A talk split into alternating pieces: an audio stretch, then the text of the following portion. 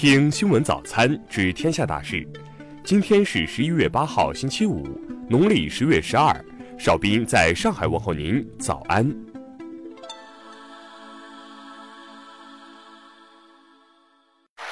首先来关注头条消息。商务部，中美同意随协议进展，分阶段取消加征关税。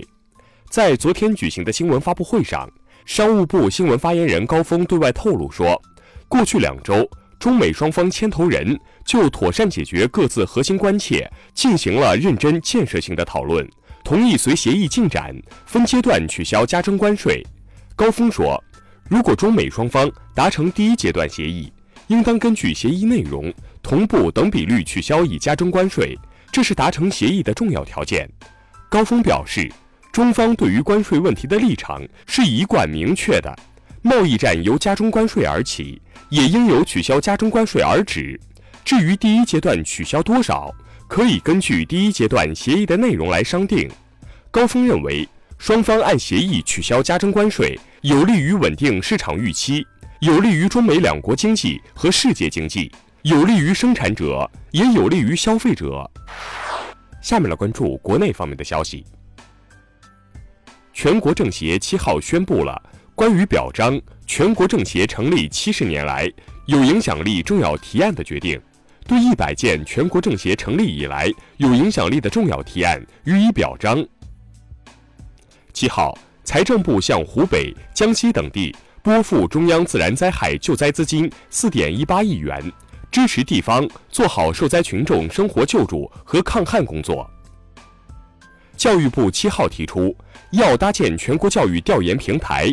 聚焦教育重大决策部署实施情况和重大现实问题，协同开展全面深入的调查研究。目前，国家卫健委等八部门联合印发通知，要求全面开展电子烟危害宣传和规范管理，倡导青少年远离电子烟。数据显示，前三季度全国网络零售市场保持平稳较快增长。网上零售额达七点三二万亿元，同比增长百分之十六点八。中科院院长白春礼院士七号指出，目前人类社会已步入以人工智能、虚拟现实、量子通信和计算等为主要特征的科技革命新时代。公安部消息，近日，按照中蒙两国就联合打击跨境电信网络诈骗犯罪达成的共识，蒙古国。将七百五十九名中国籍犯罪嫌疑人遣返回中国。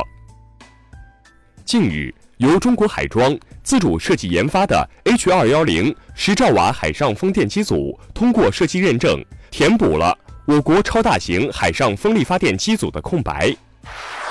下面来关注国际方面的消息。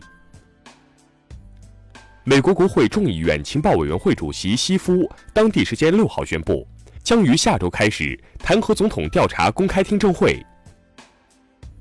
据韩媒近日报道，在第十一次韩美防卫费分担协定谈判中，美国要求韩方负担约五十亿美元，是韩方二零一九年分担额的五倍。俄罗斯外交部副部长七号表示，美国财政部对伊朗一系列官员和政治人物的单方面制裁不符合国际法的规定。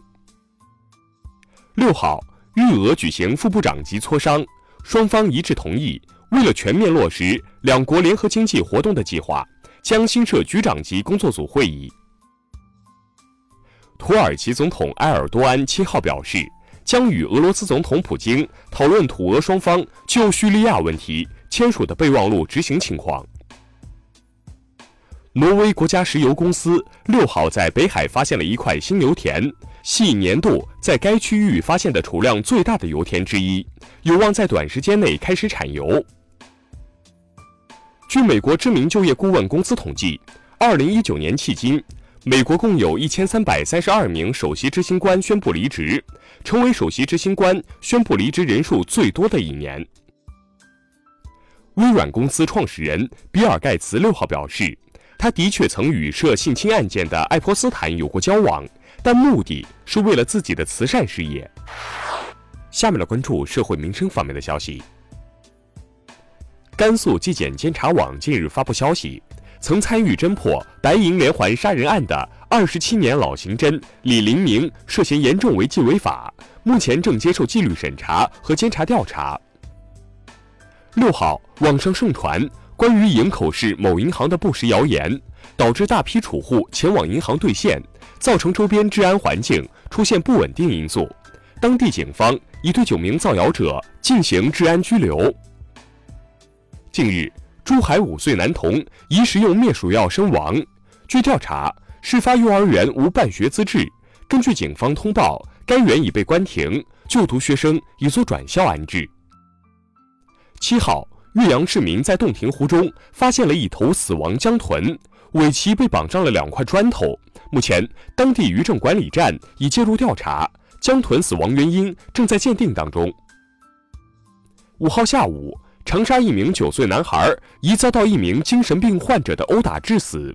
受害男孩家属称，男孩今年刚满九岁，目前涉事男子已被警方控制。最后来关注文化体育方面的消息。昨晚 CBA 第三轮比赛拉开帷幕，新疆队经过加时，以一百一十五比一百一十战胜广厦队。团体世界杯乒乓球赛继续进行，男团四分之一决赛，中国队总比分三比零轻取美国队，打进四强。国家广电总局消息，九月份网络影视剧备案片目首次突破五百部，网络电影高达四百五十七部，网络小说改编仍是网络剧的主流。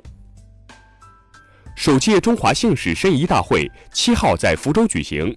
共同倡导传承和保护中华姓氏文化，推动中华姓氏申报世界记忆遗产。以上就是今天新闻早餐的全部内容，咱们明天不见不散。